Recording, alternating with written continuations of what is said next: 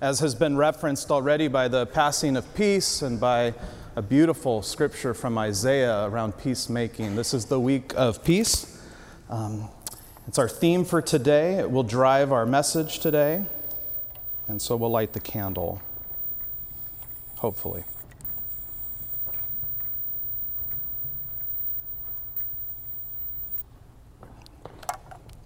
And there's a tension. There's a tension with the theme of peace. We've declared in the scripture, we've declared to one another that, that because Christ is among us and with us, and what we celebrate at Christmas, that peace is, peace is real. Um, but I could have chosen anything t- to demonstrate the reality of how broken and how unpeaceful the world is that we live in. And what's on my mind as a parent um, is something that just happened a few moments, a few, a few minutes from here, not too long ago, but seems like forever ago in the media. On November 14th, when a teenager walked into his high school and, and killed himself and killed other, two other people. Doesn't sound very peaceful. Or on Wednesday in Hawaii at Pearl Harbor, when three more lives. Similar kind of violence. Or Friday in Pensacola, Florida, very similar day, similar story. And I think the sad part is because it's just a couple of people, maybe just three victims, it gets about six hours in our minds, six hours on the news, and we move on. You have to have more, more, more deaths to really be a story these days. So, how is it that it's true? How is it that the world that you and I live in, because of all of this, all of the songs, and because of Jesus, that we can look at one another and say, Peace? The contrast of the darkness of this world, the contrast of the darkness in life, and this tension drives our time in the Word today. We said last week that we need a little Christmas. We need a little peace. We need to understand how it's true that Jesus is peace and Jesus brings peace. We need Jesus to be bigger this Christmas, what we talked about last week.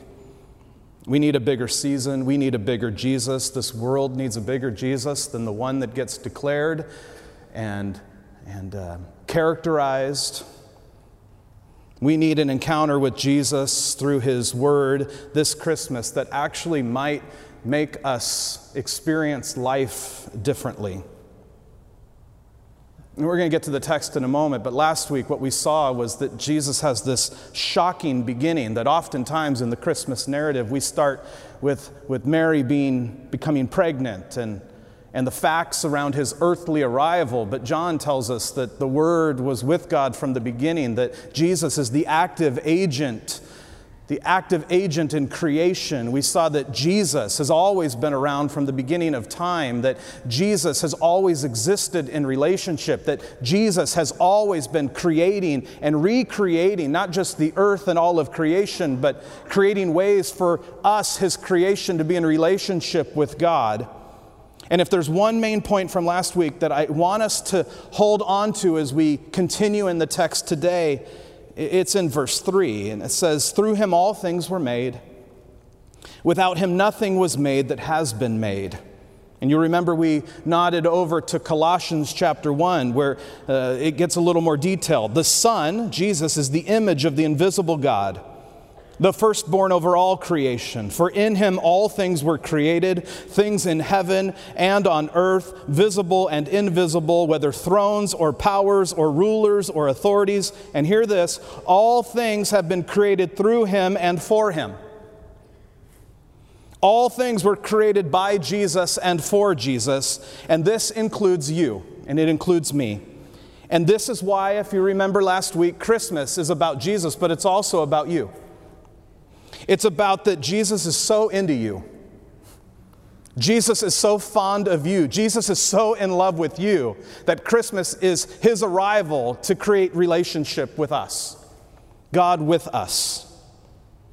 And not only is Jesus come into this world to create relationship with God, but in doing so recreates us and to be the people that we were always created to be. This is Christmas. This is worth celebrating. And so we come to peace. And that tension. And what does it mean that if we were created by Jesus, for Jesus, in a world that is so hard, in a world that is so dark, in a world that is so lacking of peace, how does all this come together? How might we make sense today of being created for Jesus, by Jesus, the promise of peace in a very unpeaceful time, in a very unpeaceful world? And so in the text today, I think we'll get a glimpse into that. My prayer has been that the Holy Spirit would awaken and make some connections. That yes, you would own the, con- I hope you own the contrast of light and darkness, that you own the contrast of peace and difficulty. And you will see how marvelous Jesus is in this text and why all of the pomp and circumstance of Christmas is around because what we are celebrating is incredible. And so, with this said, would you please stand for the reading of God's Word? We're continuing on in John. Today's, I know your worship folder says we're going to go to nine, but you can handle the change. We're going to go just through eight. And really, I really want you to hear four and five. In him was life, and that life was the light of all mankind. The light shines in the darkness, and the darkness has not overcome it. And there was a man sent from God whose name was John.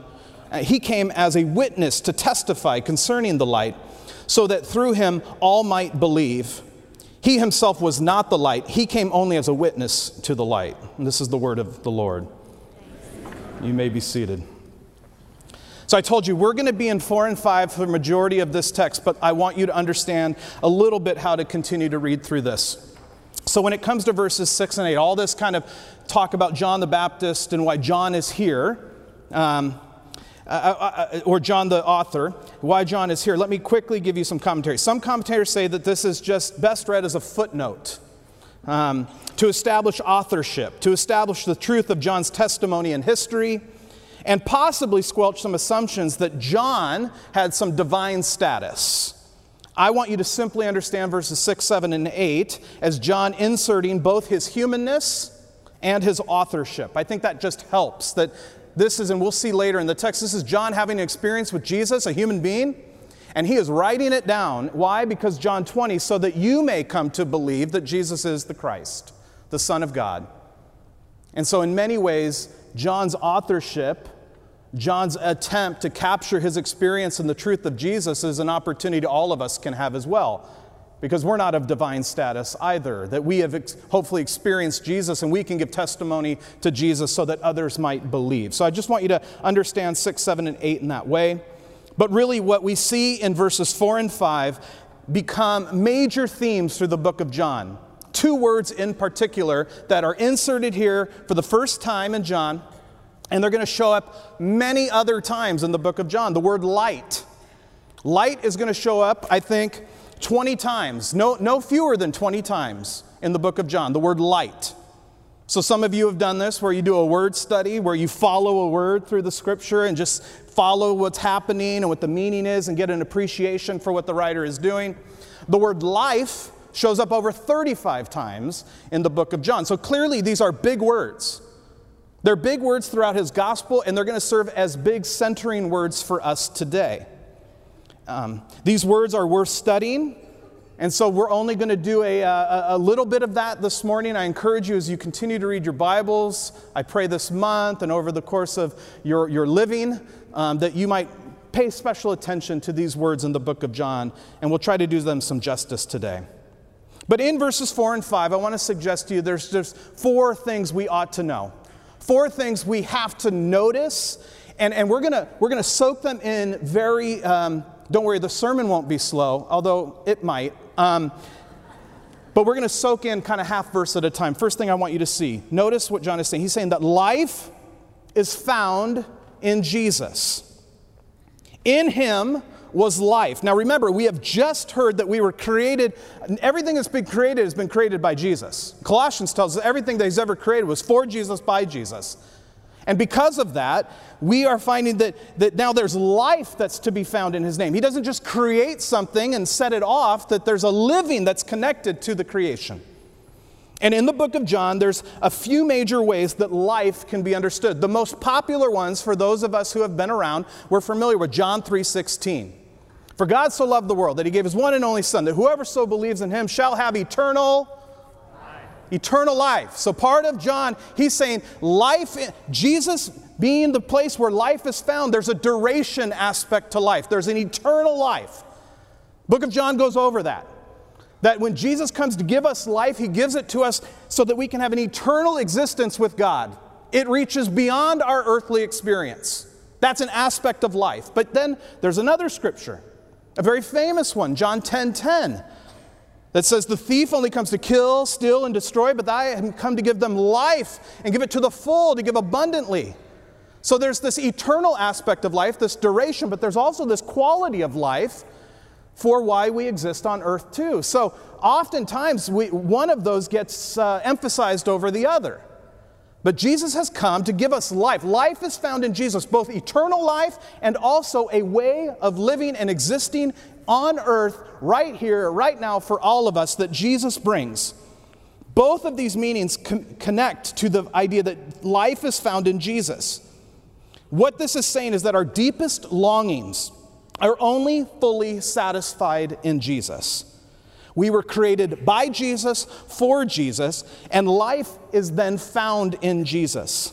It's who we were created by and for, which means that Jesus is the only one that can fully satisfy both our eternal longings for existence and significance and also our earthly reality. Only Jesus can real life be found. And a lot of us are saying amen, but the truth of the matter is that most of us spend most of our time searching and trying to fill our lives with other things that might fully satisfy us. So if I just make enough money, I'll be more satisfied. If I just have the, the children turn out the right way, I'll be fully satisfied. If I could just get married, I'd be fully satisfied. Uh, if I could just have enough sex, if I can just have enough achievement, if I can just fill in the blank. We spend most of our human's life trying to find satisfaction in life in other places but Jesus. And when John says that in him was life, it's a bold declaration that the only place for satisfaction in life is found in Jesus. Now, you know this because I talk about them all the time. You know, I am super into my wife. I think she's pretty amazing and uh, her, what she does for a living, watching people transform. She's an educator. The way she thinks about the world, I think she's stunning and beautiful. Every single aspect of that. I'm so into my boys. Henry woke up with me today. Uh, we went to Starbucks. He sat in my office. He had to sit through this whole thing, and he did really well today. I got a youngest one who is just a goofball and super fun. Now, I want you to, I am, I am way into them. I'm into them more than I'm into you. But guess what? They, in and of themselves, will never fully satisfy me. I wasn't created by Henry for Henry. I wasn't created by Jenny for Jenny. I wasn't created by Henry for Henry. Only created by Jesus for Jesus, and they are amazing, good, and beautiful gifts that fall into that quality of life. And through relationship with them, I can fully understand more how much God is into me. But they will never satisfy me because I wasn't created by them and for them. And in the same way, whatever your thing is, that you keep putting hope in, that somehow this will be the thing that will bring full satisfaction John is saying it's only in Jesus where life can be found. So, life is found in Jesus. Second thing I want us to see, continuing in verse 4 life not only found in Jesus, but life becomes illuminated in Jesus. When John goes on to say, and that life, that life that is found in Jesus, was the light of all mankind. So, there's a truth there's a truth here that I want you to see this all mankind. I think it's just an important footnote. It's not the point of the sermon. Notice this. We've just been in the book of Acts where the gospel has started to spread every people group, every person. This is super intentional. When John's writing this, we still had a chosen people. We had a, God had a preference. He had his, his, his nation. John, from very early on, saying, by the way, this thing's going global, all mankind, all. Jesus is giving life to all. That's an important footnote. But there, when he says that life is being light, this goes back to the quality of life. That's where I want to focus. Because that's our tension is peace. How do we experience peace? How do we how is it possible to have light and life illuminated in the world that you and I live in? The purpose of life being found in Jesus, what does it mean for life to be illuminated? For Jesus to make life lit up, illuminated. So there's three aspects of light from a biblical perspective, and this is the majority of our message. So when this goes a little longer, don't worry, we'll, we'll speed up. I want you to know in the Bible, when light is being spoken about early on, light is something that brings order from chaos. Remember, John's gospel is so deeply tied to Genesis that, that we have to go back to Genesis to see what, what, what's happening with light at the very beginning of the scripture, because light is showing up at the very beginning of John. So in Genesis, the very first words written in the Bible, in the beginning, God created the heavens and the earth. Now listen to this. Now the earth was formless and empty, and darkness was over the surface of the deep, and the Spirit was hovering over the waters. And God said, let there be light. And there was light. And God saw that the light was good, and He separated the light from the darkness. Genesis 1 1 to 4. Prior to light being created, it says that the earth was formless. Way to understand that is that there was chaos. So when God creates light, what He is doing is bringing order. He's bringing order over the formless. He's bringing form to the formless. He's bringing order to the chaos. So notice how God speaks. This is where we're going to we're going to get there in a couple of weeks, but I'll give you a little teaser. When he speaks, let there be light, this is Jesus. This is the active word, the active agent of creation. When that speaking, Jesus is in that creating. But this means that life illuminated, life in Jesus is a life in the light in which Jesus brings order from chaos. Which means, as chaotic and crazy as the world is that you and I live in, that by Jesus bringing light to all mankind, that there is order in that. As crazy as your life is, it, it means that there's a relationship, an intimacy with God where order can come from the chaos my story of getting to Lake Avenue, I, it's been a while. John Wilson was a pastor at Lake Avenue Church, middle school pastor. Friends, I flunked out of college. I gained 50 pounds. I still have 45 of them.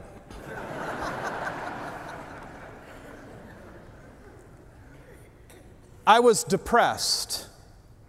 And this guy who worked at Lake Avenue Church looked at me and said, You look terrible. Move to Pasadena and start your life over. It was 20 years ago. My life was chaotic. I was supposed to marry somebody, and she broke my heart. And I flunked out of school, and I, I had no direction. I, had no, I didn't even know what I was doing the next day. And I give testimony that from the chaos of my life, Jesus has brought order. And that's what Jesus does. So, light brings order from chaos in the Bible. Another aspect of light in the Bible is it exposes what is present. Light reveals, light exposes. Life illuminated by Jesus is a life in which the truth of how we are seen by God can be seen in the light. And I've already mentioned it. Do you know that Jesus is super into you? He's crazy about you. He loves you. And when we understand that Jesus brings, reveals to us the truth about how we are seen by God, it allows us to understand who we really are and how valuable we really are. Revealing light reveals to all of us just how much God loves us. But revealing light also exposes how complicated we are in return. It exposes our sin. It exposes our insecurity, it exposes our shame. It exposes all the realities of being human and right next door to the reality of how into us God is. So that we can be amazingly loved, sacrificially loved by Jesus. And yet, light also reveals how complicated and hard it is for us to grasp that truth. I, love this text in Isaiah that captures this reality of, of the two parts of revealing light. Isaiah 9 2, the people were walking in darkness have seen a great light. On those living in the land of deep darkness, a light has dawned. This great light is the light of Jesus, life that's found in Jesus. The reality of how crazy Jesus is about you and me. And the truth that runs right alongside in this Isaiah text is the truth of this point is that there is real darkness. That we walk in darkness, that we live in the land of deep darkness, so that this reality of being amazingly loved by Jesus, but living very dark lives right alongside. This is revealing light. So we have light in the scripture that makes, uh, take, makes order from chaos. We have light in the scripture that talks about revealing who God is, also revealing who we are. But this other aspect of light helps guide us forward. This is where the title of the sermon starts to make sense. The night light is on. I have children. We're all about night lights at our house. They help us all move forward in the midst of the darkness of the night.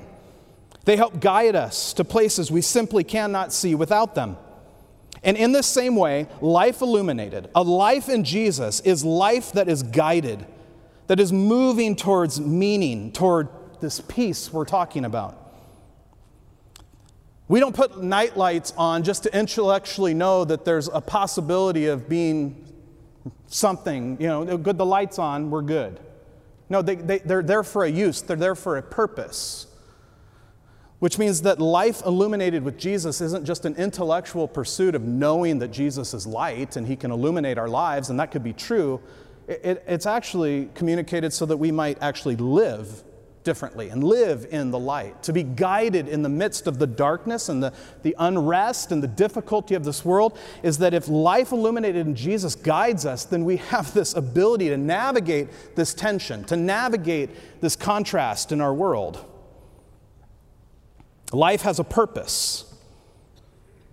I love the John 10 10. The thief comes only to steal and kill and destroy. I have come that they may have life and have it to the full. So, to the contrary of what many might think, life on earth is not to be endured, friends. Life on earth is to be enjoyed. It's to be experienced to the full. And the crazy thing about the scripture and the amazing thing about Jesus is he takes our categories of what full life should look like, and he rearranges it to where the way of living of Jesus is so profoundly addictive in all the right ways, so profoundly joyful, so profoundly purposeful, that it means that we don't even go out to lunch differently after church.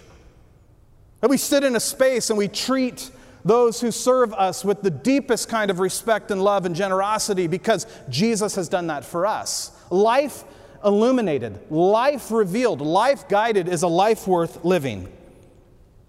So, to the contrary of what some of us think, life is not just simply to be endured, it's to be enjoyed, it's to be experienced to the full. But this is where the tension comes in. And the tension shows up in the next verse.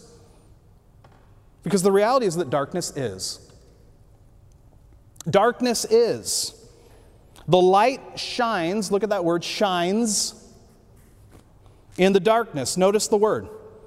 It's a verb with present action. John could have written this to suggest and communicated that because of Jesus, because the Word becoming flesh, that there's no more darkness. But what we can simply see here is that darkness is. Now, we rush to the, I know you're getting there, we're going to get there, don't worry. I don't want you to get past the reality of darkness for a moment. There is a present reality of darkness in the world that you and I live in. This is where our theology can hurt us because there's this notion, and it is true. I mean, we're going to see in a moment that the, the darkness can't be overcome by the light. But we're so quick to get to that that it's hard sometimes for us to understand the depth of darkness in the world. And this is why many people who follow Jesus over history, and even currently, we have this reputation where we minimize pain on this earth and we over spiritualize it. I was teaching a class this week, and, and there was a person in my class who talked about uh, two weeks before he went to college, his father passed away, died. And he said, All these well intended people from the church came up to him and gave him all these verses that everything's okay. And he goes, It wasn't okay. He goes, We're so quick to rush people to it's okay. The, the reality is that the light shines, it's present action, it's doing something in the midst of the reality of darkness. And so, why is there darkness? Well, there's sin in this world. You and I live in a broken and fractured world. And because of that, there's just from DNA to the creation itself, to my human nature, to your human nature, we live in a broken, broken world. And there are realities that we intentionally participate in. There are realities of just being in a broken world that show up all the time, and it's dark. There's also a, darkness, a reality to darkness because of other people's choices, we experience darkness. Because of somebody else's sin, we become affected by that. You know, one of the hardest things we're wrapping our heads around is that for, I think, 12 years, we've had this amazing partnership in our community this time of year with uh, this neighborhood Christmas party. We call it the Posada. And this year we're not doing it, and here's why because darkness is. And our neighbors who live in this neighborhood right now, like literally, the nighttime is not a safe place for them in the world that we live in. There's fear that comes with the night. That's just the Genesis world we live in. There's also the effects of other people's sin, other people who speak on behalf of us as a church or as a, as, a, as a group that would suggest to our neighbors that as much as we eternally love them, that their life on this earth doesn't matter to Christians. That's darkness. So, the same neighbors in which we dreamed up this thing have said, we can't do it this year. And so we lament that and, and we pray. And we ask God to restore and bring light to darkness. See, darkness is. If there wasn't darkness, what good is light? This is the journey of Christmas. Which brings me to this last point. As true as darkness is, notice what the scripture says darkness can't. It just can't. The darkness has not overcome it. This can be translated to say the darkness has not understood. The darkness has not overpowered the light of Jesus. And as true as darkness is, the light wins. And this is what we celebrate at Christmas. This is ultimately what we celebrate at Easter. It's what we sing Jesus is brighter. Christmas is about the light, Jesus coming into this world, and that light, Jesus, has not and will not be overcome by the darkness. Do you remember when Jesus died on the cross? The scripture tells us that the whole earth went dark. Darkness is. On probably the, the worst day of human history, when God's own creation killed him, the reaction of the creation of God was that it, it went dark, middle of the day. But in that text, and what will continue on, is it didn't stay dark forever. Darkness is, but darkness didn't win. Darkness doesn't win because it doesn't stay dark forever. Easter morning happened. The night over that the night of the night day of darkness was overcome. We've read in the book of Acts the fire of the Holy Spirit falls, and as dark as dark can be, it will never overcome, it will never overpower. It can't even understand the light of Christ. And this truth is probably speaking to a few of you right now, I pray. Because the darkness in your life is so big. So unexpected. This was the week where you, where you found out about your job, about your health, about your family. There's something that has hit you so heavy and so dark, and you need to be reminded today or learn for the first time that it's dark, yes, but darkness can't win. The reality of your darkness is big. We have to own that, church. But we also get to own this truth of Scripture that the light overcomes the darkness. See, the reality of some of your darkness isn't just a circumstance that happened to you this week. The, the, the darkness of some of your life is the choices that you are making and have been making for years. To give, into, to give into temptation, to give into lies, to give into the shame of your past that prevents you from living in freedom in the future and the truth of today's message and the truth of Christmas is that the life and light of Christ is brighter than even the darkest choices you've made. And where there is chaos in your life, there can be peace. Where there is shame in your life, there can be freedom.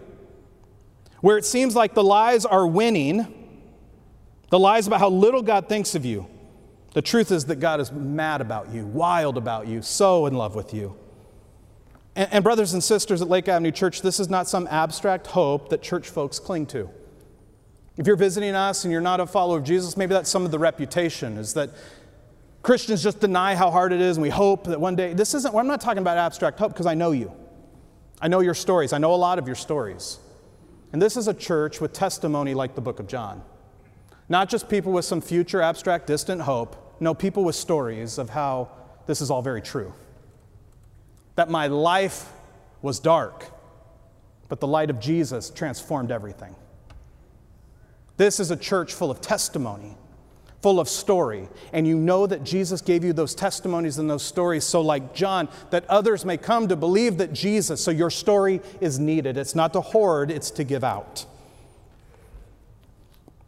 So, some questions I want you to think about.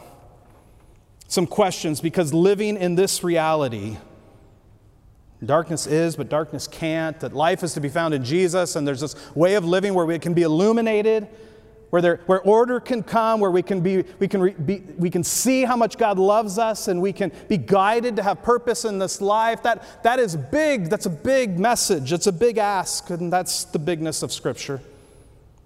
So I think some helpful questions to contemplate, and I'm going to give you time to do it, is where does it seem that darkness is winning? Where does it seem that darkness is winning? In your own life or in this world? Because I'll admit to you, there are plenty of moments where I feel like darkness is winning. Where even when I squint in some, some way, some sense of this part of existing these days, it's like I think, I'm hoping I see light, or is that that light you generate when you close your eyes? Is that real light? Own what feels dark. Because if we can own what feels dark, I guarantee you when the light shows up, we will know the light has shown up. So, whether it be your sin, your shame, the stress of your life, own what feels dark so that you can be convinced when the light comes where that light has come from. For some of you, the question is have you found real life yet, or are you still searching to fill? Are you wrestling right now that Jeff just said his wife can't fully satisfy him? His kids can't because the narrative says that should. Like that's what it's all about own a home, have a spouse, get a really good car like a minivan, and you've arrived. But you know what happens, right? The home needs repairs. Your kids aren't perfect. You're not perfect. The kind of vows you've taken with your spouse are very difficult to live day in and day out, and the brokenness can win. And we keep searching. If we just, and then we'll, that will never happen. Maybe the message for you today is that this Christmas, Jesus is the one that will only satisfy you.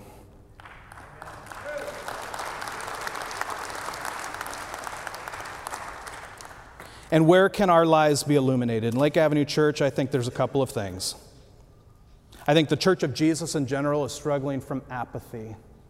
And we know all these truths. We know that our lives have been changed, like we've lived darkness, and we have a testimony, and we're just out of energy for all of it.